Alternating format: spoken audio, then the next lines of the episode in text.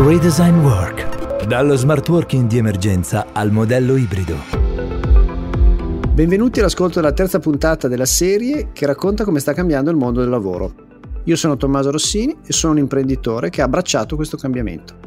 Oggi abbiamo la, il grande piacere, la grande opportunità di avere due ospiti illustri, due esperti di questi temi. E quindi do eh, il benvenuto a Marco Bentivogli, già segretario generale di FinCISL e ora coordinatore di Base Italia. Benvenuto. Grazie. E diamo anche il benvenuto al dottor Massimo Bottelli, già direttore dell'area welfare, lavoro e capitale umano di Assolombarda, persona molto competente ed esperta e anche recentemente coinvolta nella definizione dell'ultimo contratto di metalmeccanici. Benvenuto.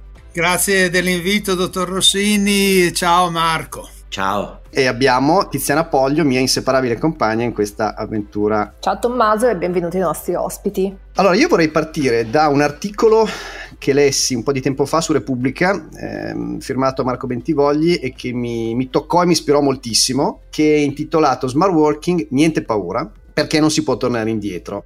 Eh, dottor Bentivogli, lei eh, ha spiegato che in questo articolo, ehm, con grande capacità di sintesi, se posso aggiungere, che la pandemia ha accelerato lo scongelamento di spazio e tempo, cioè i due pilastri tradizionali del lavoro, e poi ha anche detto che pensare di tornare indietro, come qualcuno sostiene, è come inchiodare la gelatina alla parete. Ma sarà davvero così per tutti? Allora, quell'articolo è uscito in un periodo in cui eh, si usciva dal primo lockdown e diciamo non si andava ancora nel, nel, dentro il secondo, e tutti immaginavano che la, quello che il digitale ha portato nella trasformazione del lavoro fosse un mutamento eh, contingente, cioè legato a quella fase. In realtà è un mutamento complessivo, profondo, che riguarda non solo la, le modalità, come dicevamo e scrivevamo io e Massimo Bottelli nei contratti collettivi, della prestazione lavorativa, ma Eh, di cambiamento anche del senso del lavoro e soprattutto di quanto il digitale abilita tante nuove opportunità del lavoro, che sono tutte a vincere se sono ben guidate, se sono comprese dentro un, un salto di qualità anche dal punto di vista del pensiero del lavoro.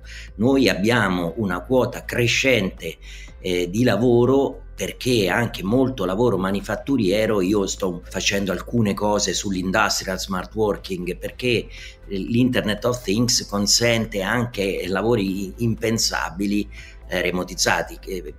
Una battuta velocissima: se andate in Brianza, Nokia Italia, io sono andato un mese fa e c'erano non solo gli impiegati in smart working, ma anche i tecnici eh, che gestiscono gli apparati in laboratorio in smart working. Solo sei su cento erano dentro eh, i laboratori, per cui significa che si sta cambiando veramente tutto. Appena citato il lavoro intelligente, che poi è il sinonimo e la traduzione corretta di smart working, che non è il lavoro da casa ma è appunto qualcosa di più, che si basa sulla fiducia e che deve bilanciare sopra la libertà del lavoratore, una maggiore libertà del lavoratore con una maggiore responsabilità. Una responsabilità che il lavoratore si deve prendere da una parte e che dall'altra parte gli viene data eh, direttamente dal datore di lavoro. Io le voglio chiedere, nel lungo periodo, eh, se c'è un indicatore unico, che potrebbe essere la produttività, che ci consentirà di capire se questo bilanciamento funziona, o se secondo lei ce ne sono altri indicatori e quali sono, che dobbiamo monitorare. Allora, la, la premessa è che il lavoro ha sempre più ingaggio cognitivo, cioè il lavoro non è più il semplice lavoro ripetitivo. Ci sono tantissimi lavori ancora ripetitivo, ma se guardiamo il trade-off tra ciò che si perde e ciò che cresce, compensando ciò che si perde, e come dice il World Economic Forum, compensa in maggior, misura maggiore di ciò che, cons- che cancella, eh, il lavoro a ingaggio cognitivo cresce, e da questo punto di vista la produttività di un lavoro a ingaggio cognitivo è un buon indicatore. Eh, c'è un tema di benessere delle persone che è assolutamente fondamentale. Le persone eh, più sono eh, stan bene nel lavoro, che non significa, per qualcuno significa lavorano poco eccetera eccetera, no, significa che hanno assegnano un senso molto alto a ciò che fanno, eh, assegnano eh, un valore importantissimo, il ben fatto con gli altri eh, dentro l'impresa, e questo è, questi sono indicatori di una sempre maggiore complessità che fa introdurre eh, la dimensione della cura e della custodia della persona all'interno del lavoro, eh, molti decenni dopo di quando lo disse eh, Adriano Olivetti e prima di lui Mounier e Maritain, e che però oggi sono delle ricette paradossalmente funzionali proprio per la produttività. Dottor Bottelli, su questi temi l'Economist in, in aprile, quindi abbastanza recentemente, ha, ha prodotto un report che si chiama The Future of Work, in cui si parla di tanti aspetti, ma un capitolo importante è quello eh, dei, legato ai modelli di lavoro ibridi casa-ufficio, che sono peraltro quelli di cui discutiamo lungo tutte le puntate di questo podcast. E lo statement di questo, di questo report è che ci sono delle conseguenze molto forti eh, sia per coloro che gestiscono, quindi principalmente i manager, io aggiungo anche gli imprenditori, sia per legislatore e, e sindacati.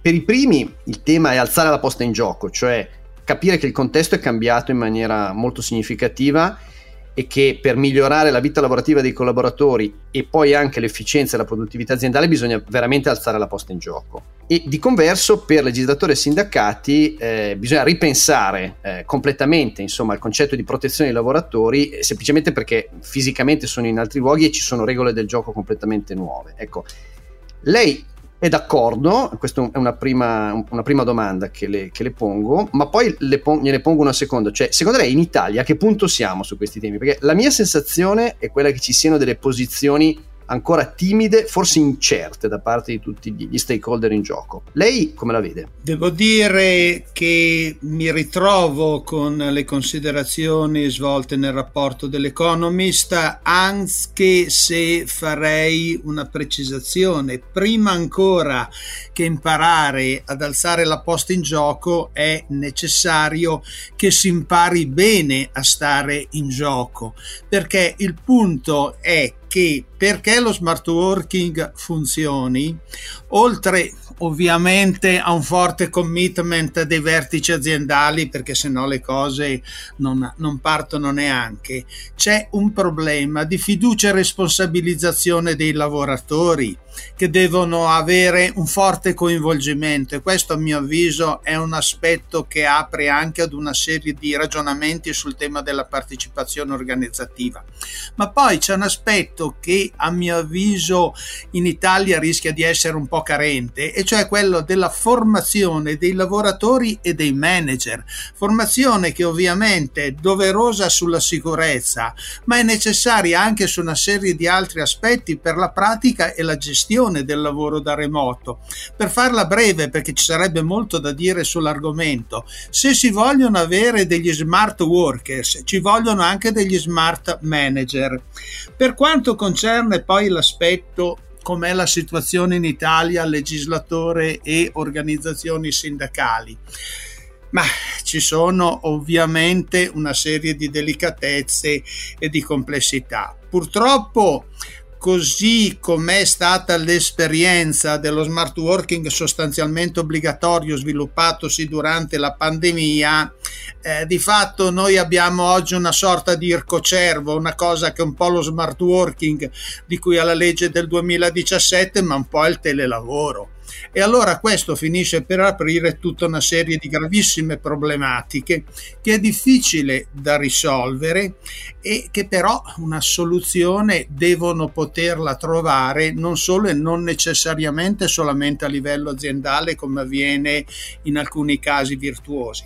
In particolare mi limito a due battute per rispetto della questione tempo. Io credo che sarebbe opportuno dare una delega sull'argomento ai contratti collettivi e non solamente ai contratti nazionali. Dico non solo ai contratti nazionali perché per settori molto ampi e, molto, e caratterizzati da grandi diversità è difficile trovare una quadratura. Ad esempio nel metalmeccanico, dove seppure c'è fortissimo impegno, per il momento una soluzione non è stata trovata al di là dell'affermazione di alcuni principi fondamentali. Per quanto riguarda il legislatore, credo che sia piuttosto complesso fare oggi una normativa, ma certamente se si potesse avere una normativa intermedia tra la legge del duemiladiciassette, che riguarda lo smart working, diciamo così inteso nell'accezione più nobile, e il telelavoro, sarebbe di giovamento, perché io mi aspetto grossi guai specialmente sul tema della salute e sicurezza sul lavoro. Colgo lo spunto di un pezzo della risposta di uno degli ospiti e un pezzettino della risposta eh, di un altro ospite. Ehm, il dottor Bottelli ha detto imparare a stare il gioco, e Marco Bentivogli ricorda e ha citato l'esperienza di Nokia, dove anche i tecnici, eh, solo mi pare sei su cento, insomma una quantità veramente residua, eh, lavoravano eh, fisicamente dal posto di lavoro e gli altri uscivano eh, a lavorare da remoto. Mm. In quest'ottica mi domando, la gestione all'interno eh, di un'azienda dove per, diciamo, per norma, come ha citato adesso il dottor Bottelli, alcune persone più agevolmente possono accedere allo smart working, e dall'altra parte forse gli operai, sia per una parte normativa di sicurezza, ma anche perché comunque implementare eh, la digitalizzazione e, e diciamo tutti degli strumenti che consentono di lavorare da remoto è più oneroso sotto vari punti di vista, può creare delle disparità sociali, cioè si possono riproporre eh, delle situazioni di differenza e di invidia sociale. Come si chiude entrambi, come si possono gestire queste cose, tenendo conto che ovviamente l'implementazione, la digitalizzazione in tutti i sensi è la benvenuta, ma ha dei costi per l'impresa che, che decide di attuarla. In realtà, a mio avviso, il digitale eh, abbassa tantissimo molti costi eh, che, che l'azienda sostiene anche inutilmente delle volte, no? Noi pensiamo eh, adesso che è un periodo in cui siamo diventati tutti green, eh, cioè la climatizzazione degli immobili è un, è un costo impressionante a livello planetario, insomma pare che tra un terzo e la metà dell'energia globale sia utilizzata sulla climatizzazione degli immobili, eh, però a parte questa, questa cosa, eh, tutto i processi di innovazione, comprese questa innovazione che non solo di, dicevo, di cultura, di senso, ma è un'innovazione fortemente organizzativa, eh, necessitano di un accompagnamento. Se appunto si fa una specie di telelavoro e non si fa il vero e proprio smart working, eh, è chiaro che sì, possono accadere delle situazioni di difficoltà e di accentuazioni delle disuguaglianze, questo sì, ma solo se I, i, come si dice burocraticamente, i soggetti preposti non, non ha, cambiano il loro mindset, cioè la loro cultura non fa i conti con, con la realtà. Eh, nella realtà appunto eh, le relazioni industriali troppo poco hanno contemplato queste cose. Io l'ho visto chiaramente, le aziende che avevano fatto buoni accordi aziendali prima della pandemia hanno affrontato eh, i vari lockdown con una Eh, facilità, addirittura aziende che crescevano anche nei periodi di, di, di difficoltà di tutti, e, e per cui serve sicuramente una cultura diversa, una preparazione, una competenza, cioè scrivere un accordo aziendale, scrivere delle linee guida è molto, eh, prevede una necessità di, di, di, di ridiscussione anche di quelli che sono i punti fermi che avevamo, diciamo, eh, nel giuslavorismo del Novecento, e per questo bisogna un po' tutti mettersi in gioco. Infatti mi permetto di eh, precederla un attimo, dottor Bottelli. A volte mi è capitato di leggere delle policy aziendali da un punto di vista normativo e di accordi che sono così arzigogolate, così eh, complesse, così lunghe, che sembra che vogliono eh, invece che favorire eh, quasi frenare, cioè da un lato vogliono far firmare l'accordo, ma dall'altro è come se quasi lo volessero eh, bloccare, quindi eh, forse la normativa per certi versi a volte è quasi un ostacolo quando diventa così rigida o così piena di sottoclausole e di sottonorme. Sono d'accordo con quanto lei diceva e anche con quanto diceva Marco Bentivogli. Sostanzialmente eh, noi abbiamo una legge del diciassette che fa riferimento a uno smart working di carattere nobile, elevato, gente che lavora per risultati. lo si è calato massivamente anche su attività per le quali non c'era oggettivamente quella preparazione. Ci sono sicuramente accordi aziendali eccellenti, ce ne sono altri che pretendono di trasferire quello che è l'ufficio fabbrica alla abitazione fabbrica. Francamente è una cosa su cui faccio fatica a ritrovarmi e che oggettivamente è destinata a creare tutta una serie di problemi. Poi, per quanto concerne la questione della ma come lo spiego alla, al metalmeccanico, all'operaio metalmeccanico, che lui non può fare lo smart working mentre invece il collega dell'ufficio se ne sta in smart working. Beh, eh, qui ci sono da fare tutta una serie di ragionamenti. Adesso non voglio entrare in quella bassa cucina in cui purtroppo tante volte ci siamo trovati anche con Marco Bentivogli e con i suoi colleghi a dover fare dei ragionamenti, però se da un lato è vero che chi è in smart working ha un vantaggio sul tempo di lavoro, ha certi aspetti di comodità, è pure vero che bene o male mette a disposizione la sua casa o comunque un luogo, nell'accezione più corretta dello smart working, a sua scelta a disposizione dell'azienda. In Germania, per esempio, è stato previsto che lo smart worker debba avere una indennità in taluni accordi, cosa a cui io non sono favorevole. In verità è previsto che venga pagata la connessione e così via, connessione che oggi come oggi tutti quanti già dovrebbero, dovrebbero avere. Allora qui bisogna andare un po' da azienda a azienda, ci sono realtà in cui è ragionevole trovare magari delle compensazioni per chi non può fare lo smart working, ce ne sono altre dove invece penso che un equilibrio possa comunque essere. Fermo restando che c'è una considerazione che già Marco Bentivogli anticipava. Se effettivamente ci sarà quello sviluppo della digitalizzazione che in Italia ci deve essere, perché se no tutta una serie di impegni anche sul piano Next Generation, ma vedo preoccupanti, e beh, a questo punto anche tutta una serie di lavori che hanno oggi un carattere manuale potranno via via avere una possibilità di svolgimento da remoto. Poi, quando ci un passaggio successivo, vorrei dire anche qualcosa relativamente al tema benessere del lavoratore, perché qui c'è una problematica di genere a mio avviso molto delicata. Grazie. Un commento se posso, visto che io, io sono qua seduto nel mio ufficio e poi eh, mi sposto, vado di là in produzione e, e cambia tutto, no? Cioè quando parli poi con, con i collaboratori che si occupano di, di, di task fisici devi cambiare completamente gergo, altrimenti rischi di, di, veramente di creare delle, delle, delle frizioni, no? Questo, questo valeva anche prima dello smart working ovviamente.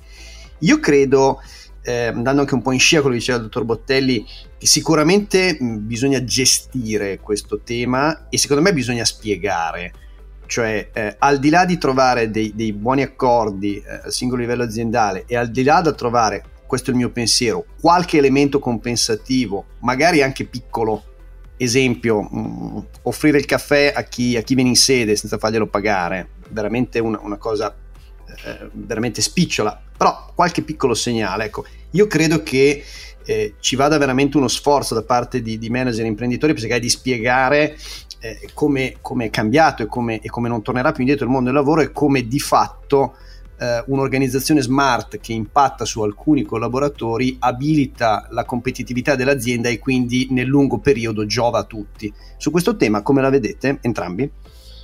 Credo che questo sia un aspetto estremamente importante. Leggevo quest'oggi un'intervista del professor Pesenti della Cattolica, per il quale peraltro ho massima stima, e devo dire che c'era una battuta che non mi convinceva. Pesenti diceva: lo smart working dovrebbe soprattutto corrispondere al bisogno della persona. Dico attenzione, perché lo smart working è un qualcosa che serve per la conciliazione vita-lavoro, ma deve servire anche per la produttività aziendale, e poi ci metto anche un vantaggio in termini di ecosostenibilità. Giustamente prima Marco Bentivogli citava il, il tema energetico. Qui a Milano abbiamo avuto dei blackout perché faceva caldo e l'aria condizionata va a, a tutto regime.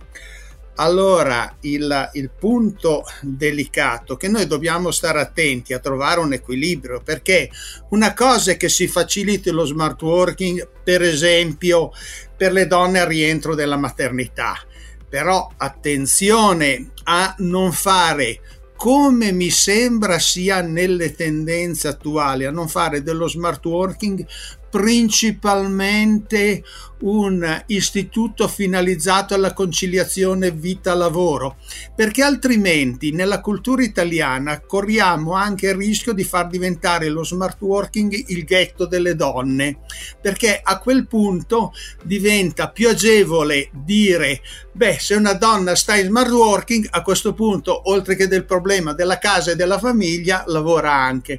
Ecco, se lo smart working viene interpretato così, devo dire che invece di fare passi avanti in termini di civiltà, in termini di equilibrio di genere, rischiamo di fare dei passi un pochettino indietro. Quindi credo che su questi versanti dobbiamo stare assolutamente attenti. Sì, eh, io penso, la prendo un po' laterale la cosa, ma ehm, il tema eh, su cui ho maturato molte riflessioni nell'ultima fase del mio impegno sindacale, che eh, anche i rientri in azienda bisogna, eh, adesso si sta configurando e si chiama ibrido questo lavoro, fatto un po' da remoto, un po', eh, un po' in presenza, e con eh, dei, dei criteri che non, non sono intelligenti. Cioè, quando si dice ma due giorni, eh, il trenta per cento di voi, cioè queste cose sono... sono molto fordiste come concezione, no? È chiaro che servono anche de, de, de, delle linee guida, degli indicatori, per cui non si può fare tutto a vista. Però il tema fondamentale è che sono d'accordo su quello che diceva adesso Bottelli, eh, il, lo, lo smart working è proprio un lavoro che cambia. Cioè, se non comprendiamo che diventa e deve diventare un lavoro per obiettivi, io dico sempre c'è una cessione di libertà e autonomia Eh, bilanciata da una responsabilizzazione maggiore rispetto agli obiettivi. Cioè, il lavoratore al come, quando e dove, un po' più nelle sue disponibilità, ma la timeline, per cui il tempo che trascorre e la capacità di centrare gli obiettivi e di completare i progetti assegnati e condivisi, sono assolutamente eh, centrali. Da questo punto di vista, i giorni di rientro, se sono svolti in uno spazio aziendale che è identico a quello, io uso sempre il parallelo allo scatolificio scrivano centrico, cioè la palazzina direzionale classica, quella di Fantozzi, no? Con eh, l'ufficio più piccolo al piano terra, poi si sale, cresce l'ufficio, cresce la scrivania, arriva la pianta, arriva il frigo bar, eccetera. Se uno fa anche due giorni a settimana di rientro e rientra in quel posto lì, le cose non funzioneranno mai.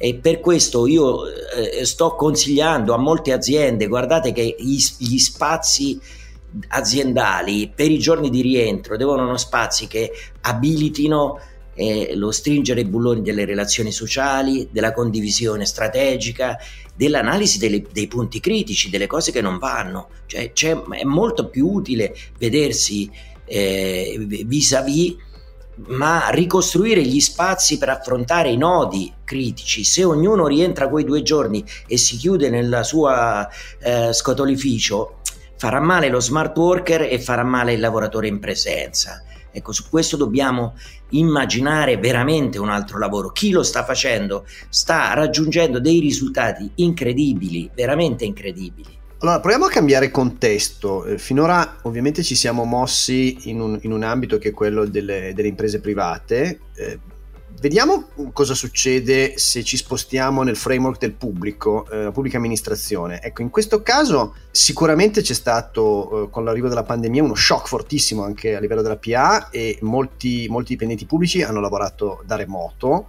eh, ancora molti lo stanno facendo.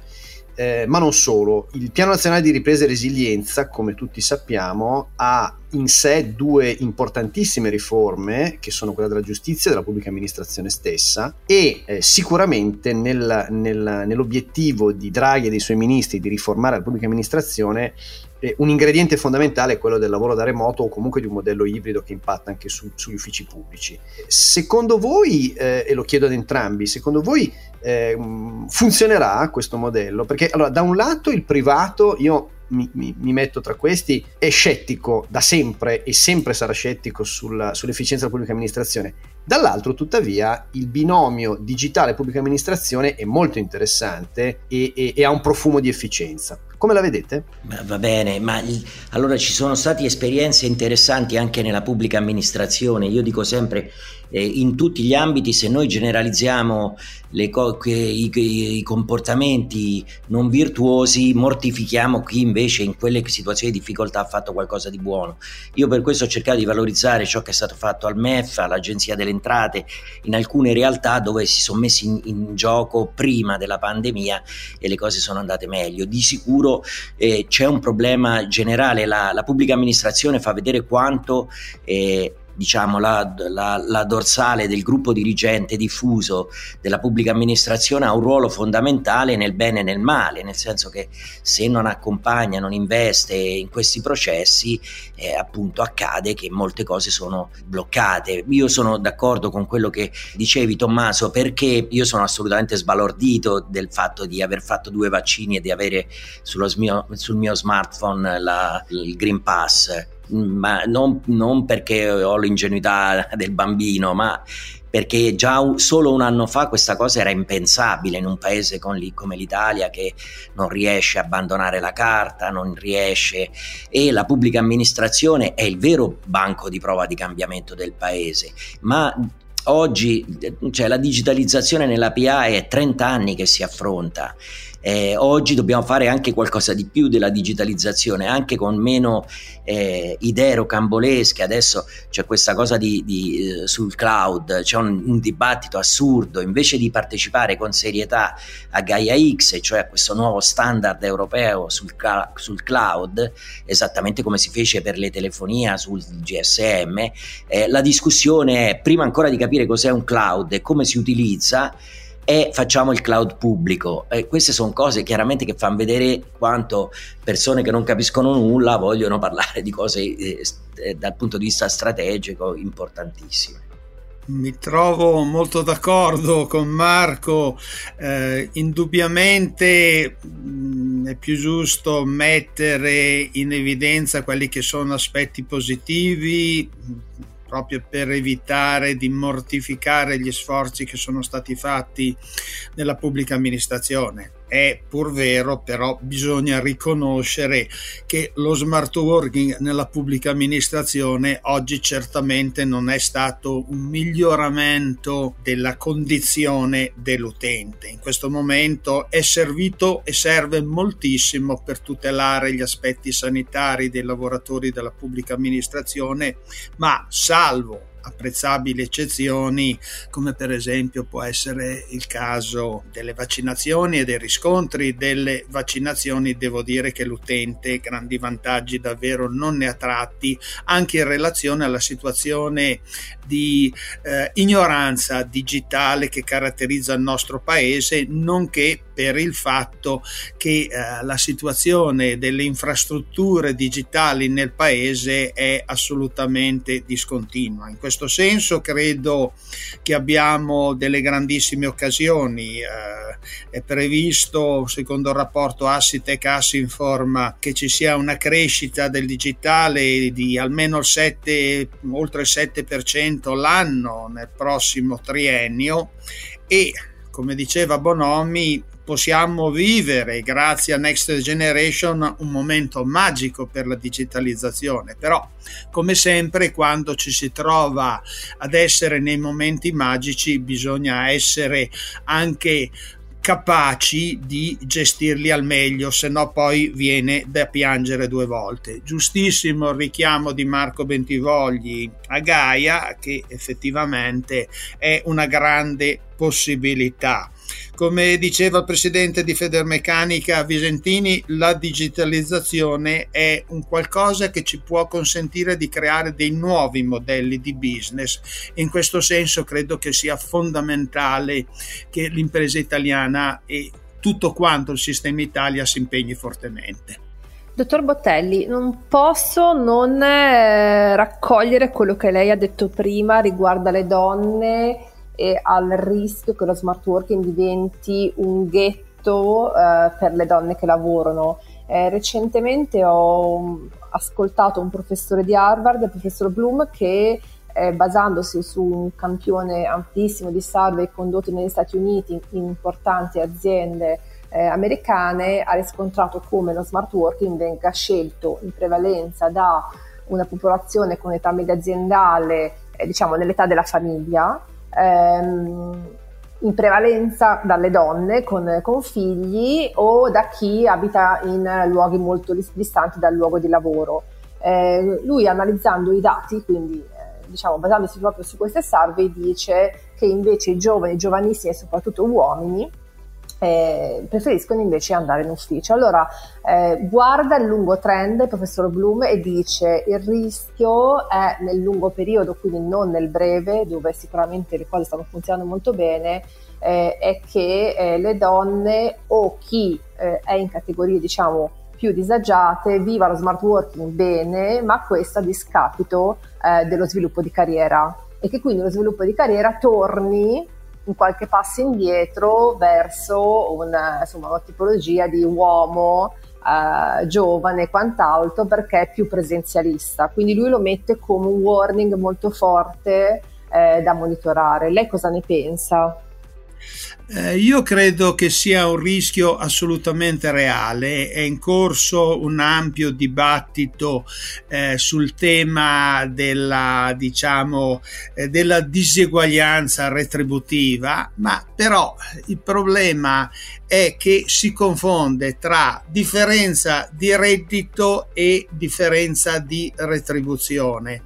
Quella che c'è nelle categorie medio-basse, nei livelli più alti ovviamente il soffitto di cristallo purtroppo esiste, nei livelli diciamo medio-bassi quello che c'è è la differenza di reddito, è dovuta al fatto che inevitabilmente nel sistema, nella cultura italiana, per tutti i problemi di insufficienza di infrastrutture tipo gli asili nido, per la cultura della famiglia italiana è sempre la donna a doversi far, a dover farsi carico di tutti i problemi, conseguentemente la donna deve prendere più permessi, non deve fare straordinari, deve avere assen- finisce per avere assenze maggiori. Se lo smart working viene interpretato come qualcuno lo interpreta, come un qualcosa finalizzato alla miglior condizione del lavoratore e non contestualmente miglior condizione, miglior produttività, va a finire che da questo le donne ne avranno uno svantaggio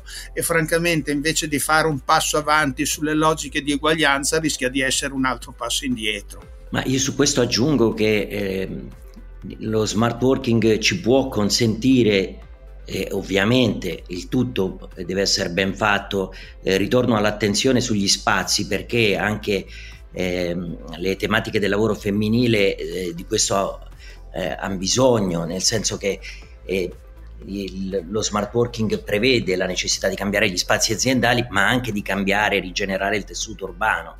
Cioè, quello che dobbiamo cercare di fare, anche per non riparlare di conciliazione vita del lavoro, ma di qualcosa di più, dovremmo iniziare a parlare di equilibrio, no? Rispetto a, a tutti gli aspetti della vita, eh, se vogliamo ragionare in termini di benessere delle persone.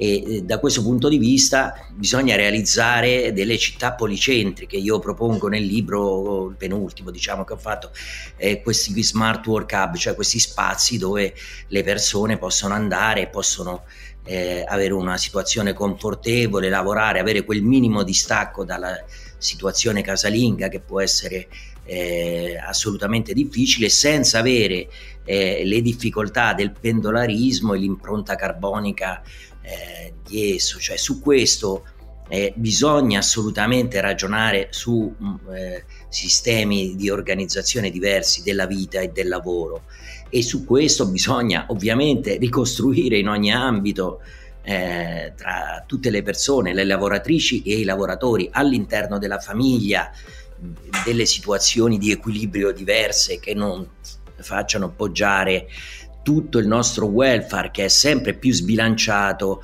eh, sulle donne.